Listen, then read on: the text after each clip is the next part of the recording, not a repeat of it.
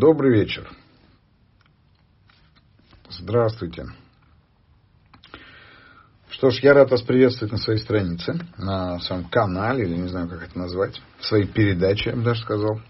Поставьте, пожалуйста, э, лайки э, или какие-нибудь сигналы, если вы меня слышите и видите.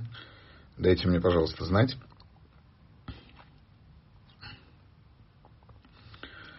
Здрасте, значит, вы меня слышите. Это хорошо. Ну что ж, если вы меня слышите, тогда я еще раз вас приветствую. Ждем, пока нам присоединяются другие участники эфира. И, как обычно, я напомню вам о трех правилах нашего эфира. Первое правило – это э, ставьте, пожалуйста, сердечки в правом нижнем углу экрана, потому что тогда мне кажется, что э, так, друзья мои, я смотрю, что вы мне уже задаете вопросы. А давайте вы мне задавайте вопросы и прикрепляйте их, я буду на них отвечать. Итак, э, в правом нижнем углу э, у вас сердечки. Вам это совершенно бесплатно, а мне приятно и ощущение, что я не один. Мне есть кому улыбаться и кому что рассказывать. Вот. А вопросы э, записывайте, пишите свои вопросы в комментариях, но лучше, если вы будете их как-то прикреплять, что я потом открою и отвечу на вопросы. Ну и как обычно, в конце нашего эфира а, я подключу к эфиру одного из вас, ну, нескольких человек по очереди, если мы успеем, вот, чтобы ответить на ваши вопросы и, может быть, даже помочь вам разобрать ваши конкретные кейсы в вашей жизни. А тема сегодняшнего эфира – вина. Несмотря на то, что написано было «вина» на презентации нашего эфира, и у меня даже пару человек задали вопрос, ты будешь разбирать про ну, вина? Ну, нет, я не такой поверьте мне, а, хороший специалист в винах, а, гораздо больше, я лучший специалист все-таки психологии отношений, психологии личности. Ну вот, поэтому все-таки мы сегодня будем говорить о непосредственно вине, о чувстве вины. Вот. И судя по реакциям на наш пост, а, это оказалось очень полезным, видимо, ну, в смысле, ценным для вас, потому что вы задавали вопросы, вы оставляли комментарии, лайкали это заявление наше, и ну, что говорит о том, что это актуально. А раз уж это актуально, то, друзья мои, делитесь нашим эфиром, приглашайте к эфиру своих друзей. Вот. Несмотря на то, что эфир, конечно же, будет э, в записи, но, э, так сказать, живое общение и его ценность никто не отменял. Чувство вины. Наверное, я начну с того, что много лет назад я вдруг осознал для себя, а, Причем потом я находил массу подтверждений а, об этом, и в том числе в а, литературе, в психологической литературе, в частности, в нашей отечественной литературе, где, в общем-то, утверждается то же самое о том, что обнаружил я. Я обнаружил, что три ключевые эмоции страх, чувство вины и стыд являются ключевыми механизмами при помощи которых э, культура управляет, э, или даже не так, культура, или ну, культура общества осуществляет социальный контроль над э, соблюдением э, норм поведенческих э, индивида. Я пошел чуть дальше и проанализировав огромное количество кейсов, с которыми ко мне на тренинг и в частную консультацию приходили люди, а приходят взрослые люди, но работать приходится всегда с ребенком внутри. И детство – это период, из которого мы никогда не вырастаем, и наши корни всегда остаются в нашем детстве.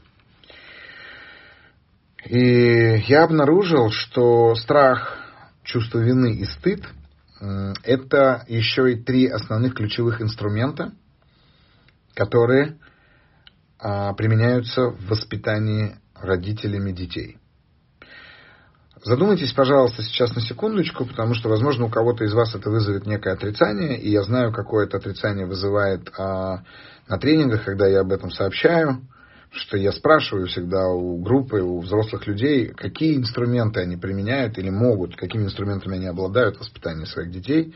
Очень многие люди говорят о том, что это любовь, там, кнут и пряник, по-разному да, называют это.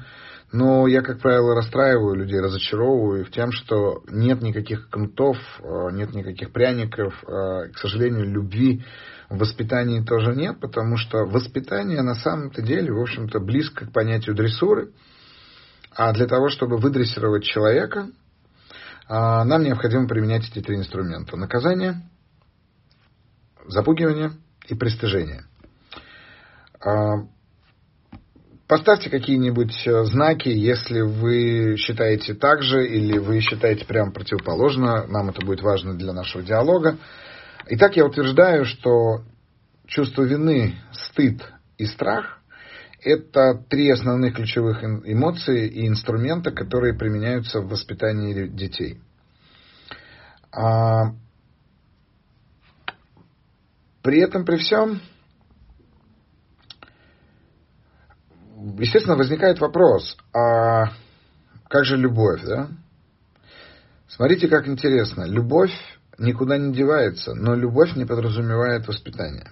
Потому что воспитание – это способ изменения человека, способ изменения личности, способ его формирования. Любовь не предусматривает изменений. Любовь предусматривает принятие.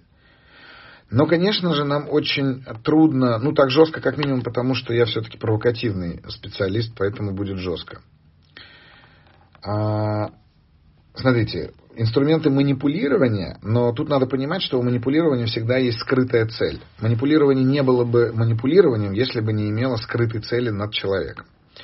Так вот, целью, конечно же, является создание той персоны, которая наиболее удобоварима э, родителям, но и родители ведь тоже не дураки, правда? Они же все равно любят. И я люблю своих детей, и вы любите своих детей, и вас любили ваши родители. Но при этом, при всем, а, вы рождаетесь в обществе, я рождаюсь в обществе, мои дети рождаются в обществе, да. И мы уже э, инфицированы чувством вины и чувством стыда. Если страх это все-таки эмоциональное чувство, то стыд и чувство вины как на самом деле, это правда, а, результат высшей, а, высшей формы психической деятельности, воспитание не цель. У воспитания есть цель. Воспитание – это процесс. Так вот, высшая психическая деятельность формирует действительно чувство вины или чувство стыда. А, Зигмунд Фрейд, наверное, был первым, ну и, в общем-то, надо сказать, что достаточно многое объяснил, говоря о том, что результат, вернее так, вина и стыд появляются в результате э, растождествления или разделения суперэго и эго. Когда супер-я, супер-эго осуждает наше эго. Наше эго имеет импульсы, наше эго имеет э, различного рода мотивы, и как раз Зигмунд Фрейд говорил о том, что он в том числе опирается на свои инстинкты. Супер-эго же да, в этот момент, э, он, так сказать, останавливает его, да, фильтрует оно отключается в определенной фазе сна, и поэтому во сне мы можем делать все, что угодно. Но даже во сне мы способны испытывать чувство вины чувство стыда. Хотя то, что мы делаем во сне, зачастую сильно превышает а, возможности наших действий а, в обычной жизни. Так вот, в этом контексте я начал рассуждать, и в течение семи лет у меня ушло 7 лет на это, я искал подтверждение своих идей, своих теорий, своих гипотез э, в разной литературе, в разных религиях, в разной философии, а религии и философии очень много э, говорит об этом. Кстати говоря, о чувстве вины э, лучше всего, наверное, даже почитать Сартра, который очень, в общем-то, здорово описывает. И, кстати говоря, первый пришел к тому, наверное, на мой взгляд, по крайней мере, объявил о том, что есть альтернатива чувства вины, которая совсем а, не, не, не связана с, а, так сказать, с этим чувством вины. Есть альтернатива, которая, которую можно воспитывать, а, развивать в ребенке. Да? Смотрите, друзья, давайте так, вопросы, а как же воспитывать, либо прикрепляйте, и я отвечу на них чуть позже, через полчаса, а, либо задавайте мне их в прямом эфире, и я отвечу на них с радостью. У меня есть ответ на эти вопросы, безусловно. Так вот, чувство вины является действительно этой самой высшей деятельностью нервной нашей или психической деятельностью нас как личности. Я хочу напомнить вам тот факт, что человеку, как биомассе, да, не нужно выдерживать, вернее так, не нужно думать об выживании в природе уже почти 100 тысяч лет. Почти 100 тысяч лет, как мы являемся, так сказать, высшей ипостасью природы, как мы смогли с ней, так сказать, э, разобраться и договориться там, да, когда мы покорили такие вещи, как огонь, например, да, там начали строительство каких-то жилищ, а, начали сеять пшеницу, то есть смогли создавать запасы и так далее. Человек э, вдруг, э, ну, как сказать, перестал быть нужен вот этот самый инстинкт выживания. Но как только человек э, стал оседлым, то в этот момент отношения между людьми начали переходить на совершенно иную фазу. А, они перешли на фазу межличностных отношений, когда роли не были определены так, как во время кочевых, э, кочевой жизни. И в этом смысле э, эти роли стали очень важным элементом здесь, иерархичными, да, потому что в э, не было такой горизонтальной иерархии, ой, вертикальной иерархии не было у кочевых. Ну, об этом уже к антропологам и антропсихологам обращайтесь, как бы там я находил подтверждение этому всему. И как хорошо сказано в «Одиссее 2000», есть такой прекрасный фильм, Обезьяна стала человеком не тогда, когда взяла в руки палку. Обезьяна стала человеком тогда, когда взяла в руки палку и э, ударила другую обезьяну. Вот в этот момент э, обезьяна становится человеком. При этом, при всем, вы, наверное, помните, э, когда я вел эфир про поддержку и э, помощь, э, я привел немножко другой тезис, да, что когда обезьяна стала человеком. Да, вот какой, какой момент в археологии можно было бы определить, что вот это, вот это уже прям человек. Да? И мы всегда предполагаем такие догадки, как там черепки глиняные, там, не знаю, орудия труда, там, а, орудия охоты и так далее. Но на самом деле нет. А, потому что, конечно же, человек стал человеком, когда мы находим первую сросшуюся берцовую кость. Потому что со сломанной берцовой костью человек не выживает в, в природе. И вот когда мы понимаем, что этому человеку удалось ее срастить, это означает, что другие его, так сказать, э, соплеменники помогали ему выжить.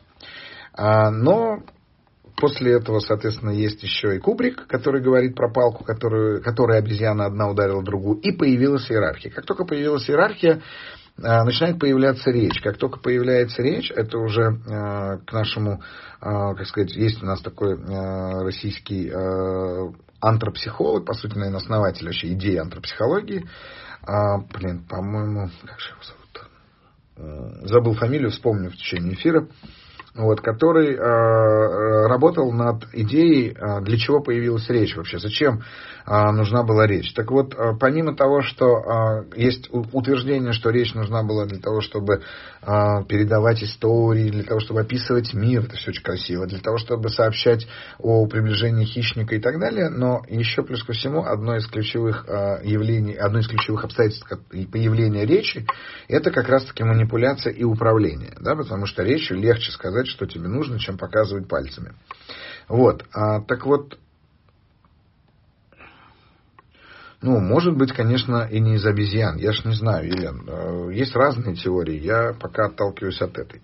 Так вот, обратите внимание, что вот с того момента, как только человек э, перестал э, быть, так сказать, определен желанием выживать в природе, это же ровно чувство желания выживать у него сформировалось внутри его э, коллектива. И поскольку, поскольку мы все-таки стадные животные, да, э, конечно же, э, это определило и наши отношения. И вот как только это начинает определять наши отношения, э, с этого момента чувство вины и чувство стыда становятся как раз-таки вот этими регуляторами социальных поведенческих норм. А как это происходит у ребенка? Да? Когда ребенок рождается, мы сегодня будем говорить только... Ну, а, кстати говоря, тренинг «Стыд, одиночество» сформирован у меня именно на этих исследованиях, а, где мы разбираемся с тремя ключевыми а, эмоциями, такими как страх, чувство вины и чувство стыда. Но сегодня а, чувство, э, страх, чувство стыда чувство вины именно в такой иерархии они движутся.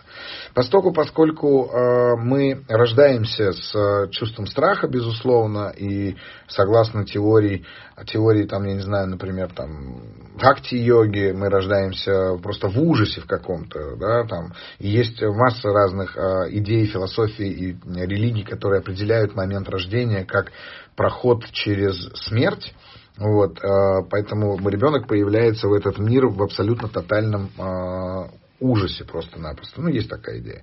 Но очевидно, потому что у нас существуют инстинкты, но при этом при всем мы абсолютно не управляем своим телом, мы абсолютно не управляем реальностью, да, и мы не знаем, как с ней взаимодействовать. И вот в этом пространстве абсолютного незнания а, мы мы, соответственно, а, напуганы. Но а, дальше ребенок начинает двигаться, ребенок начинает расширять собственные границы. И вот здесь очень важно осознавать тот факт, что чувство вины возникает всегда только за содеянное или не содеянное нами. Вот. Но для этого нам надо, конечно же, донести, что такое хорошо и что такое плохо а какие действия являются хорошими, какие-то действия являются плохими. Для чего это нужно родителям? Именно для того, чтобы ребенок, выйдя, так сказать, за периметр семьи, в лоно э, большого общества, да, двора, школы, там, детского сада и так далее, чтобы этот ребенок уже был, ну, как бы понимал, э, что стоит делать, а чего делать не стоит. Но как ему это донести? А, и, конечно же, в этот момент э, родители начинают э, с очень простой вещи. Они начинают, на самом-то деле, с банальной, с наказания. Если ребенок совершает э, неоднократно один и тот же поступок, то родители начинают его наказывать и через наказание стараются донести до него чувство ответственности. Это очень важное чувство. А, важное как, как, бы, как, как некий принцип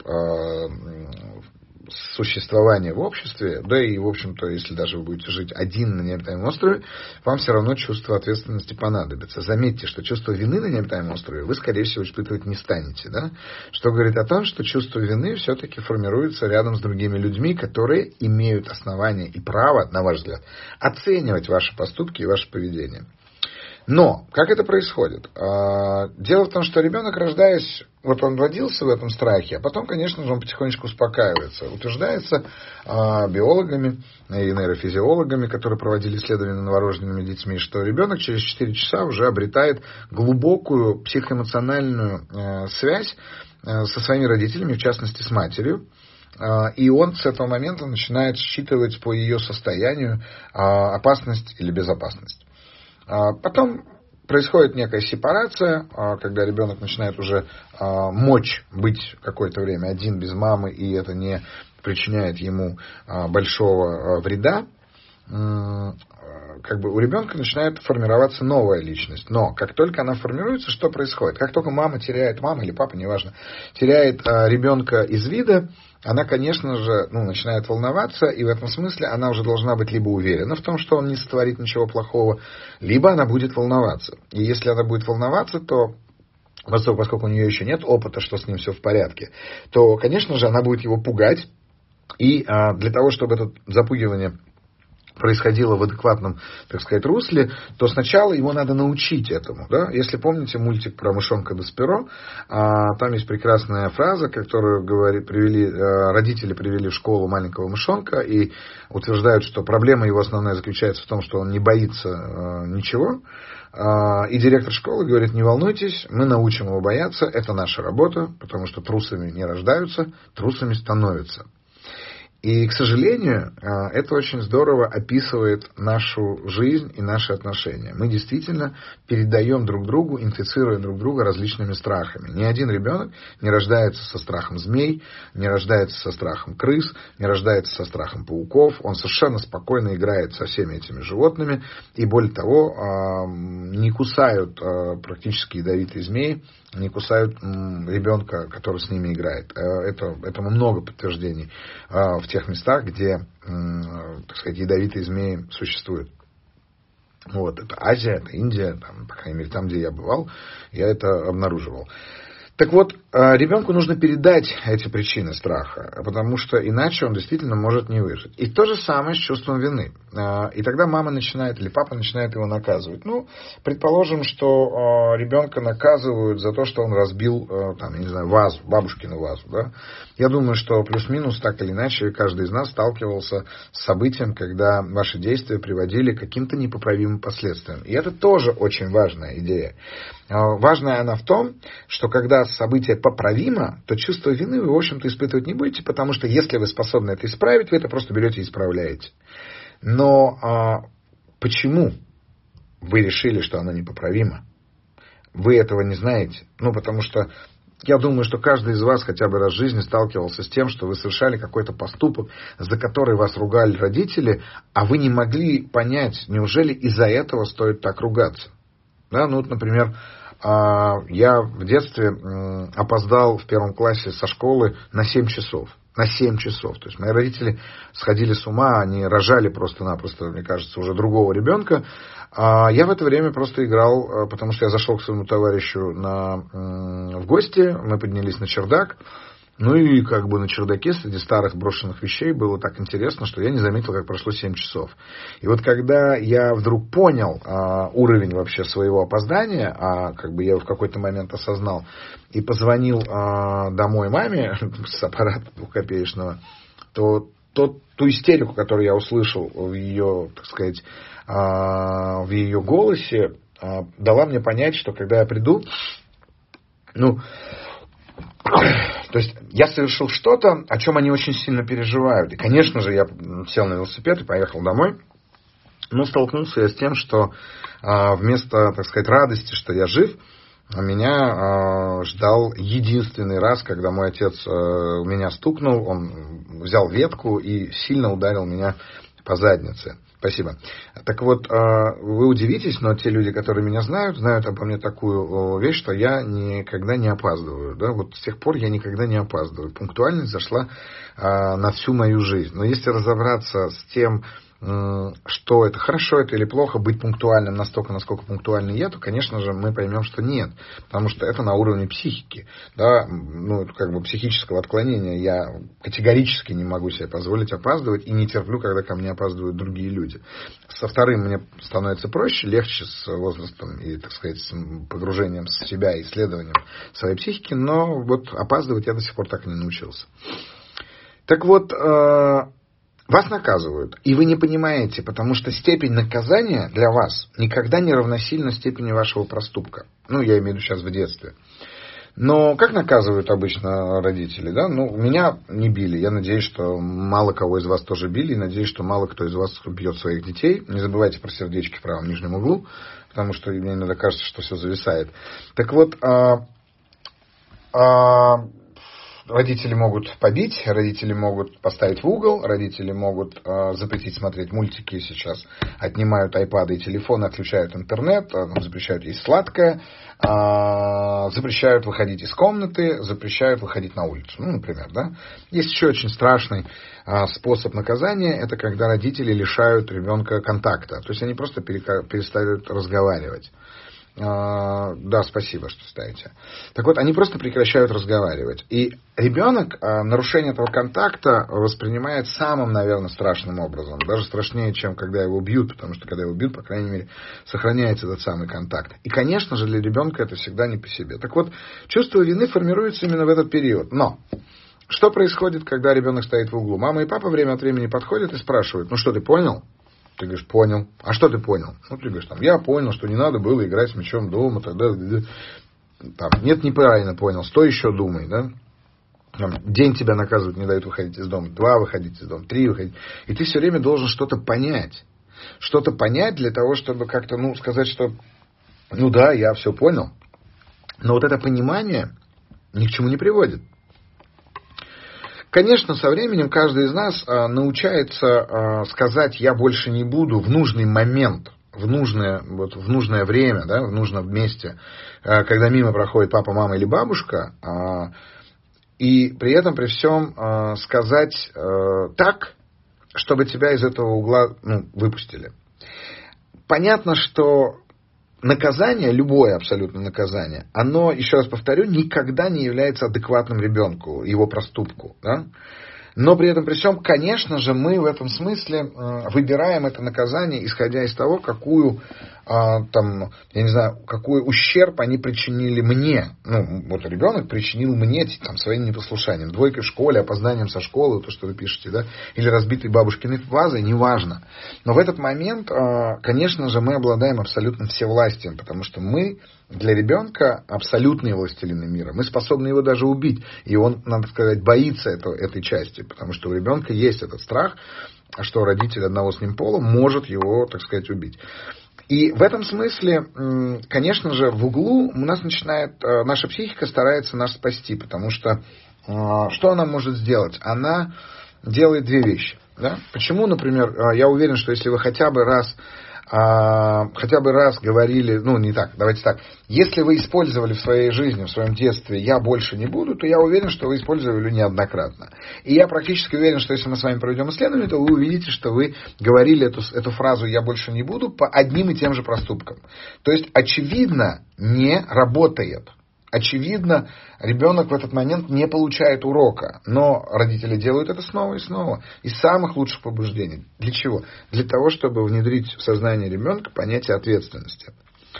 А, и в этот момент а, надо понимать, что мы начинаем думать, мы начинаем исхитряться, да, потому что психика ребенка начинает его спасать. Детская психика, по сути, призвана спасти а, личность от разрушения, которое причиняется поведением взрослых. Так вот, в этот момент есть два способа. Один из которых мы, значит, соответственно, думаем о том, как же это сделать так, да, и если наказание очень высокой формы, то мы забываем о произошедшем. Мы мы не получаем урока именно потому, что мы не понимаем и не осознаем этой самой связи. Но, соответственно, получается, что мы блокируем само событие в своем сознании, и не позволяем этому событию, так сказать, а, внедриться в наш опыт. А, вот здесь хороший комментарий. Сама воспитывалась, это прекрасно, да, что вы сами воспитывались, но при этом при всем а, судя по тому, что ваши дети лентяи, генетически это не передалось, и культурологически это культурно, это тоже не передалось.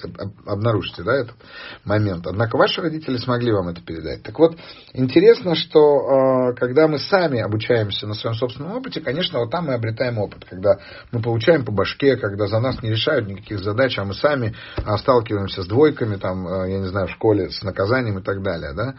Смотрите, если вас никогда не наказывали, у вас не было бы чувства вины. Вот давайте сразу договоримся об этом. Понятно, что в контакте нашего общения было бы мне проще а, показать вам, где оно сформировалось, но все-таки.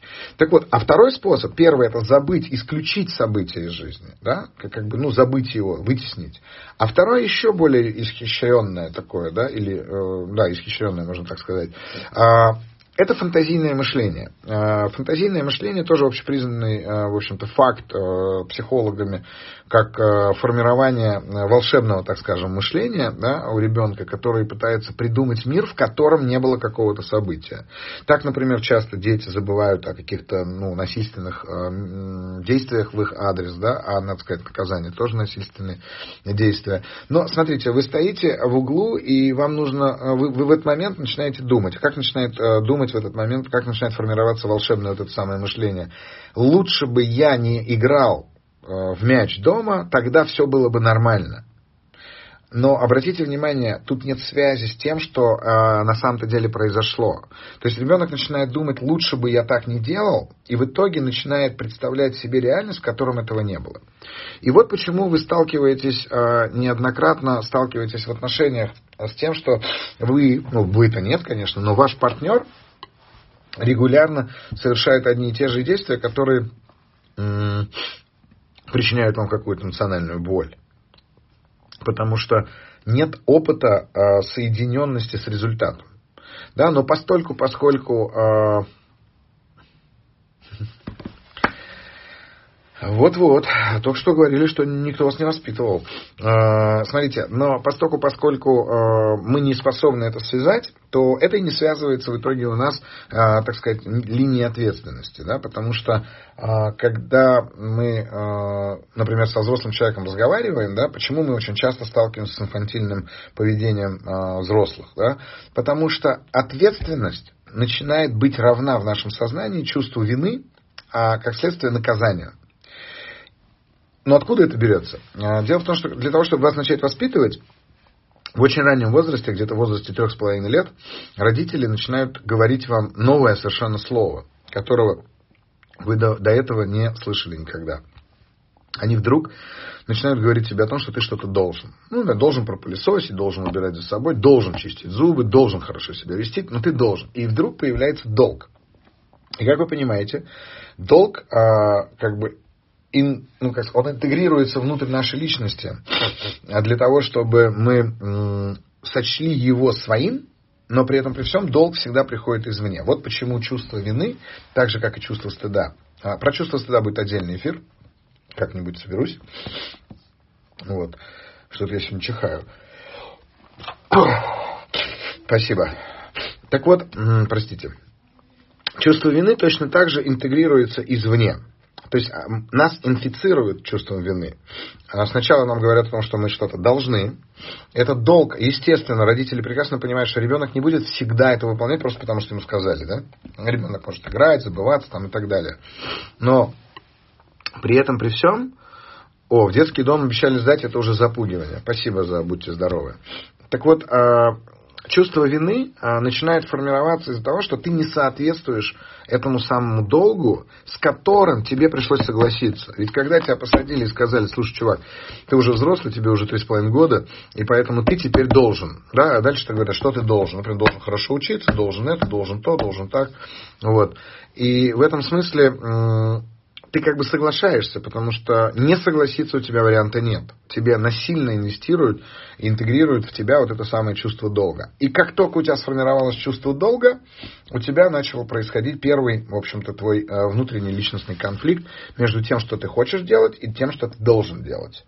И разрешить его ты не можешь, и э, помочь тебе его разрешить, к сожалению, уже в этот момент никто не может, потому что родители, ну, сами будучи и, так сказать, а, инфициантами а, этого а, чувства, они не способны тебе помочь с ним разобраться. И вот почему через какое-то время мы начинаем ну, скрываться, мы начинаем лгать, мы начинаем обманывать, мы начинаем переживать это внутри себя, но не а, разговариваем об этом с нашими родителями, что и отдаляет нас потихонечку друг от друга.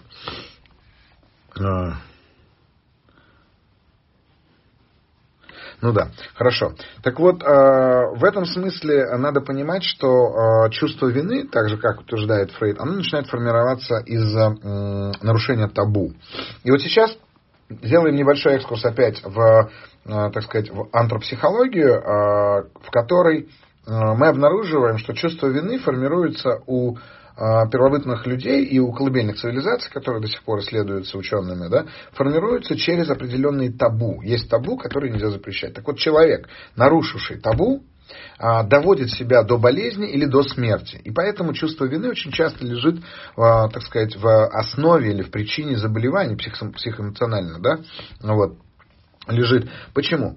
Потому что представьте себе, что происходит с человеком, который нарушил табу в племени, да, все племя, не только мама и папа, а все племя от него отворачивается, потому что он нарушил закон богов, предков, там еще шамана какого-нибудь, да, все племя от него отворачивается. Но человек понимает, помните, да, сто тысяч лет назад человек понял, что живя стадно, он и живя оседло, он больше не нуждается в э, защите от природы, да, он больше не нуждается в выживании в таком. Понятно, что были охотники, там все это понятно, вот, но в, он, он больше не животное. И если человек отделен от стада, то он не выживет, потому что он снова становится животным, а уже не знает, как это делать. И тогда, э, когда от тебя все отвернулись, тебе необходимо снова проникнуть, так сказать, в пространство э, принятия, где тебя примут и э, согласятся с тем, что ты, окей, тоже часть нашего стада. Да? Или, например, там, мама, папа, стой в углу, или там, э, мы тебя сдадим в детский дом, да, или там еще какие-то наказания, потому что в момент, когда ребенок получает наказание и обвинение,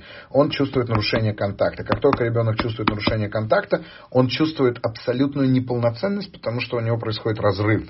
И он не чувствует больше целостности, потому что это происходит всегда на том уровне. Почему манипулируется? Да?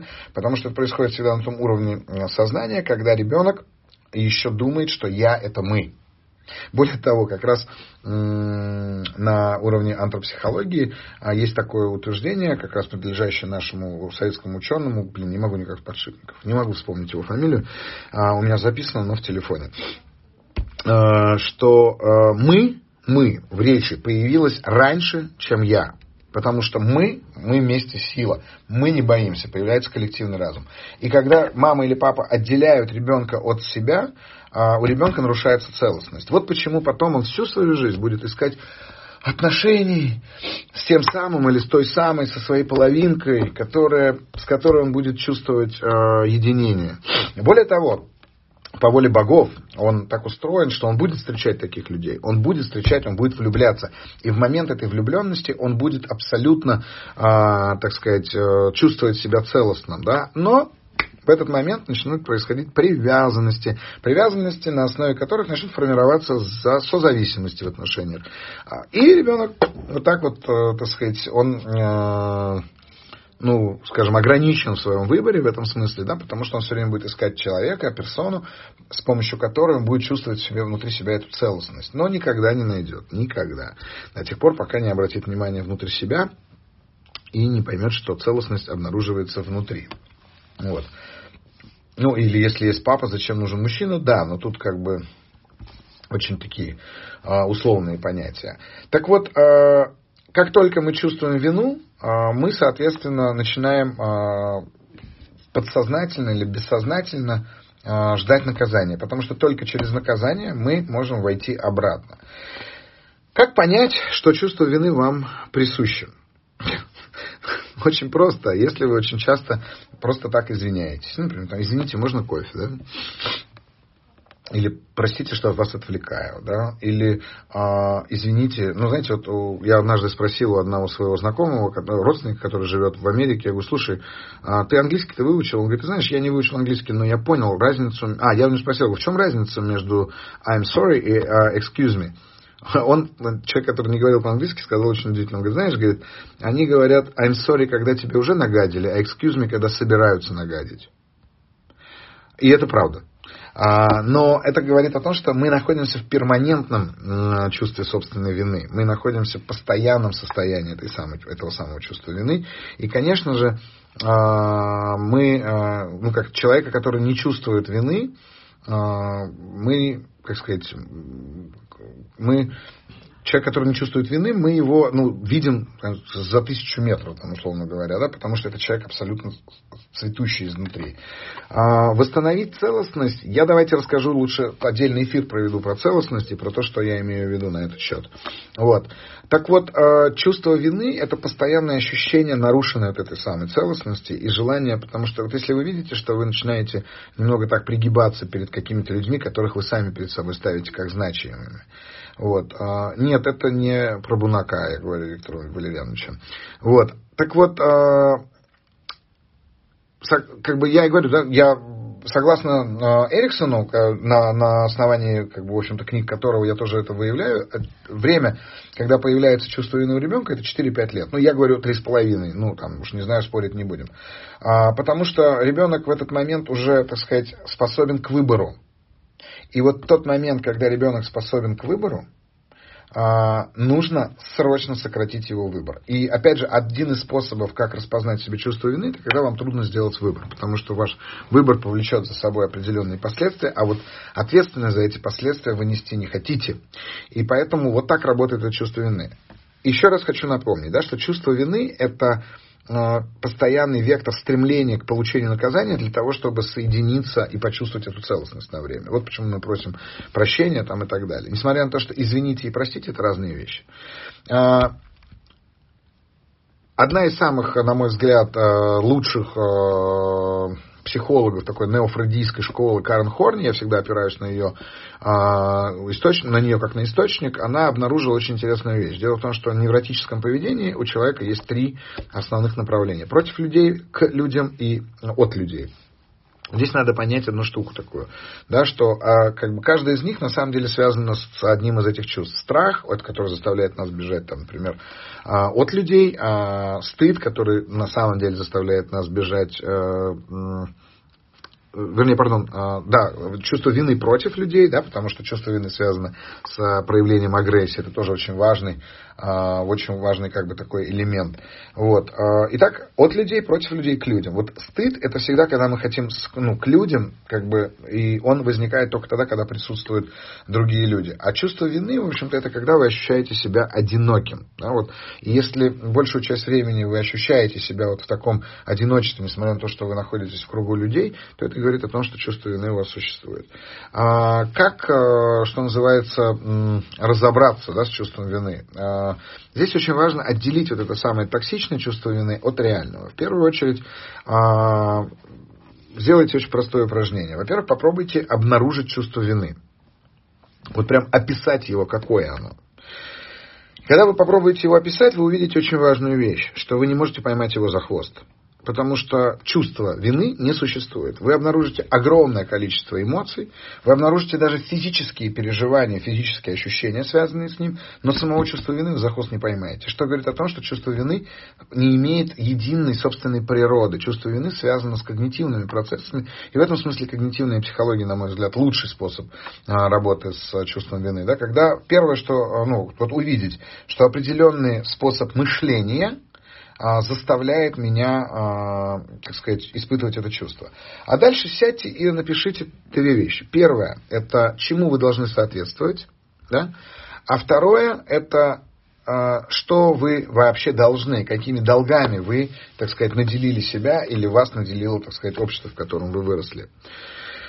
Вот когда вы это все распишете, просто начните, так сказать, ну, критиковать, что ли, критично отнестись к каждому из написанных пунктов. Да? Попробуйте разобрать критично каждый из этих пунктов. Правда ли, что вы должны этому соответствовать? А если правда, то кто вам это сказал, откуда это появилось? И вы увидите, что у вас у самого чувства вины не существует. Но это совсем не отменяет чувство ответственности, которое отличается от чувства вины тем, что ответственный человек всегда знает и способен видеть связь между своим поступком и, так сказать, или своим выбором, своим решением и результатом, который он получил. Итак, ответственность – это ваша связь с результатом, чувство вины – это стремление либо к получению наказания, либо к попытке исправить прошлое что тоже невозможно. Поэтому, если вы научитесь наблюдать за чувством вины так, как я вам сказал, вы увидите, что оно перестанет просто на вас влиять. Потому что, когда вы обнаружите его а, пассивность, его бессилие, ну, в смысле, ваше бессилие относительно этого, потому что вы пытаетесь прошлое изменить, то вы очень много чего о себе, так сказать, увидите. А, вот. Но при этом при всем это совсем не отменит вашего, вашей ответственности. А что касается общения с детьми, то в этом смысле, если вы хотите а, доносить до них чувство ответственности не через вину, то просто следите за своим лексиконом. Да? Попробуйте говорить с ними о том, а, каким образом они пришли к тем или иным результатам, но уж точно не обвиняйте их в этом. Да? Хотя очень хочется, потому что, еще раз говорю, это инфицированное чувство, и оно культурное. То есть оно находится в кодировке а, нашей речи, и мы это произносим к сожалению, без, а, практически бессознательно.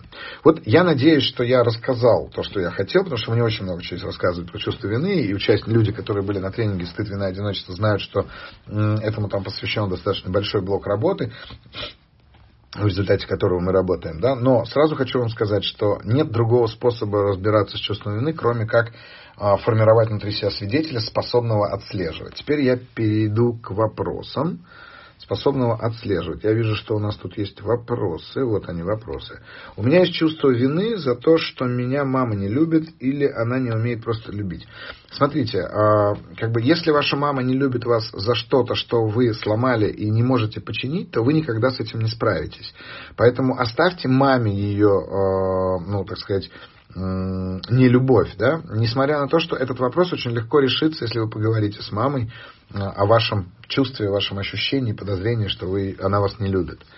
Ну вот, потому что если вас мама не любит, это дело не то, что вы виноваты. Вот то, что вы себе внутри объясняете, что мама меня не любит, потому что я виноват, это как раз а, то, что делает чувство вины. Так, а, молодой человек в армии, верно жду и пытаюсь помогать, но он бросил меня, грубит, испортил все доверие. Как быть? Ну, смотрите, а, если вы верно ждете, то возникает вопрос, а кого вы ждете, да? Ну, как бы молодой человек один уходил в армию, а придет совсем другой человек. Ждете ли вы этого другого человека? Если да, то ждите. А если вы ждете того, кто ушел, то вы, к сожалению, обречены на провал. Как понять, то лучше закончить отношения, чем сохранить. Ой, очень просто. Возьмите, отмерьте месяц ваших отношений, отмечая каждый день э, красным календарем хороший день, а э, черным календарем плохой день. Если э, черных э, дней в вашем месяце будет больше, чем э, хороших, то, в общем-то, спасать уже практически будет ну, нечего. Скажите, пожалуйста, как справиться от чувства обиды? От чувства обиды очень просто. Избавиться, простить. Вот, надо просто простить. Но про обиду мы уже вели эфир. Почему не вижу свои комментарии? Не важно, не знаю. Выгодский. Нет, я не про Выгодского говорил. Ой, да, я рисовала мамину партитуру. На... А, изрисовала, разрисовала мамину партитуру накануне концерта. Ну, конечно, это жестко. Непонятно, как быть с теми, кто... Непонятно, как быть с теми как быть сценами своего воспитания, с теми сценами своего воспитания, когда ребенок беспомощно смотрит с укором. А, тут не понимаю. А почему-то я не вижу этого комментария, я не вижу. Это очень длинный, видимо, вопрос, и я его не вижу. Простите. Прости меня, пожалуйста, Яна. Так, здесь были еще вопросы. Апеллировать к страху или к совести? Два направления. Апеллировать к страху или к совести? Смотрите, ребят, как будете апеллировать к совести, это значит к чувству вины начинаете апеллировать. Так, ну что ж, вопросы в этом я ответил. Давайте буду подключать к эфиру того, кто, э, так сказать, хочет с нами поэфириться, кто решил, так сказать, рас, рассказать. Я соединяюсь с Анастасией.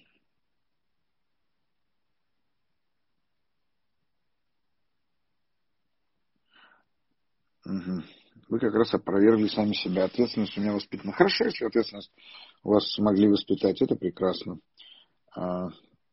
Давайте. Татьяна.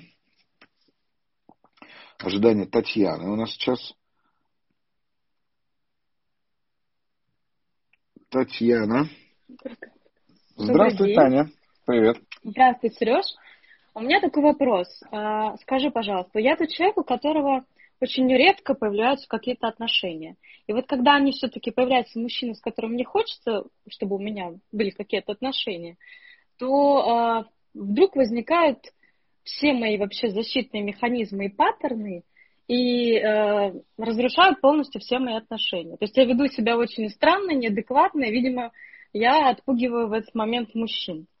А, и после этого я начинаю себя безумно, прям вот до изнеможения винить себя за то, что я, наверное, какая-то вот, в общем-то, не такая, и любить меня можно только тогда, когда я хорошка. А uh-huh. на самом деле я не хорошка.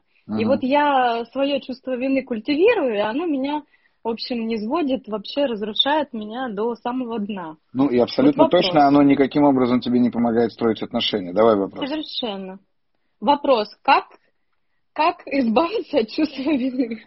Смотри, от чувства вины избавиться очень просто, Таня. Как я только что и сказал, а, есть только один способ, когда ты научишься его наблюдать, не пытаясь с ним бороться, и уж тем более не пытаясь от него избавиться. А, то есть избавиться от чувства вины можно только одним образом, не избавляясь. Да, когда ты просто начинаешь его осознавать, тогда оно перестает, перестает по крайней мере, на тебя влиять а, бессознательно. При этом, при всем, смотри, ты а, вот твое чувство вины, оно же формируется в результате каких-то действий. Как я сказал, чувство вины всегда бывает за действие. Вот давай, за что ты виноват? Какое действие а, формирует в тебе чувство вины в отношениях?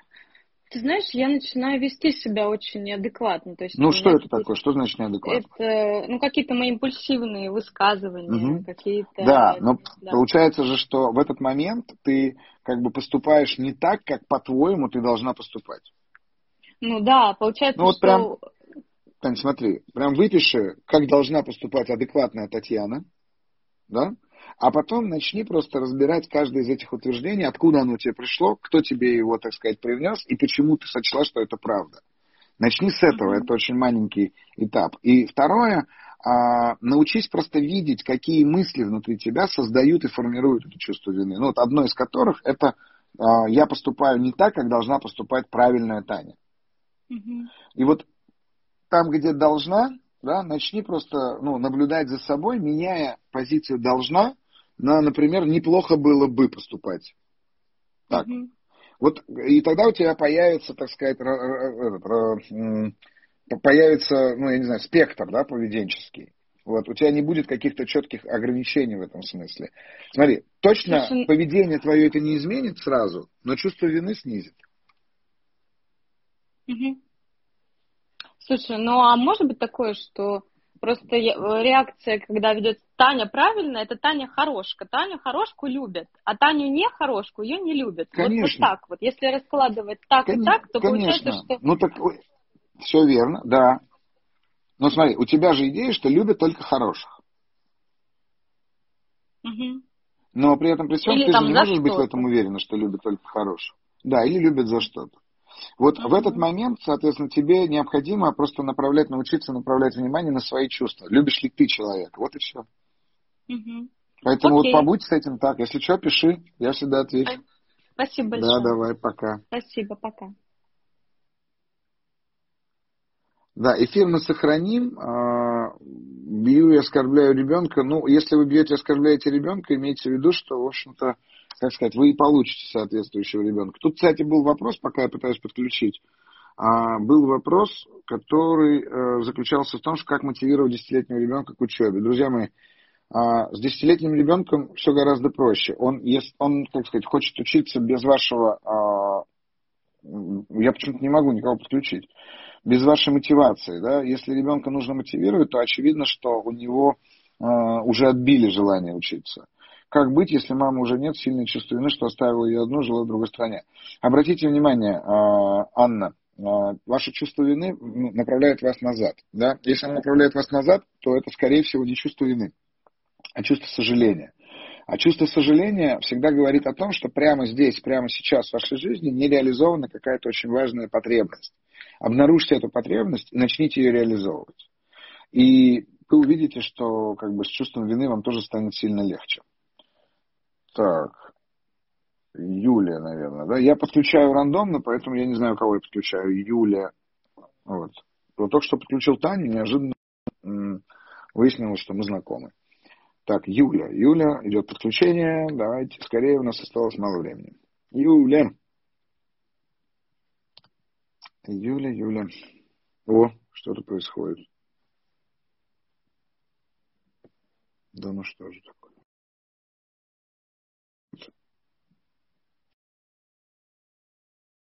Друзья мои, зависает почему-то у меня попытки подключить вас к этому. У меня вроде быстрый интернет, я уже даже не знаю. Зависло у вас одно, видимо, судя по тому, что сделать, если отбили желание учиться. Перестаньте делать что-либо. Оставьте его совершенно в покое и позвольте ему э, самому, так сказать, э, принимать решение, когда он начнет учиться и главное чему. А, так, так, так, так, что мы делаем? Вот я не знаю, с кем я сейчас буду разговаривать. Мартынюк. Вот я, я вижу Мартынюк. Сейчас Мартынюк отклонила наше предложение. Кто-то тут еще. Вот, не знаю, Жасмин. Давайте Жасмин. Ожидание Жасмин. Ожидание Жасмин. О, вот. Здравствуйте, Жасмин. Да, здравствуйте, здравствуйте. Меня зовут Елена.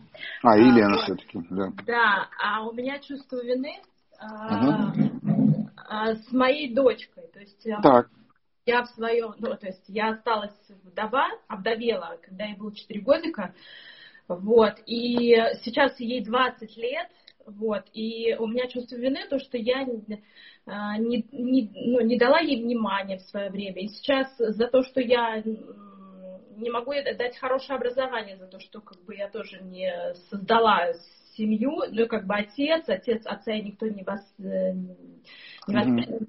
В общем, у меня вот такое вот чувство вины, с которым я а, периодически а, работаю, но оно у меня иногда вызывает, ну, вот обостряется, и она меня как-то вот видно связь какая-то есть, и она меня вот этим еще. Ну... То есть она манипулирует этим да. чувством, да? Да, угу. да, да, да, да, да, да. Так. И а что, как вы его, как вы его чувствуете, это чувство вины?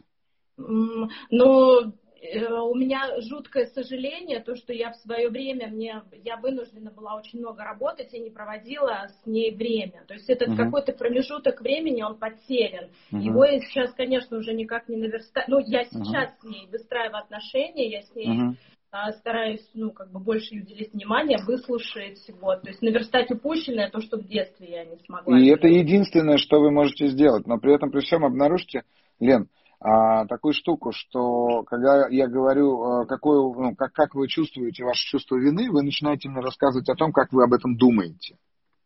Так. Самого чувства вы мне не описываете.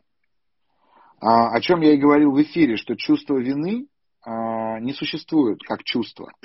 Но существует а, как бы определенная, а, определенный способ вашего мышления. И в этом способе вашего мышления есть ошибка. Ошибка, которая звучит очень просто. Я должна была дать ей больше. Вы почему так решили, что вы должны были дать ей больше?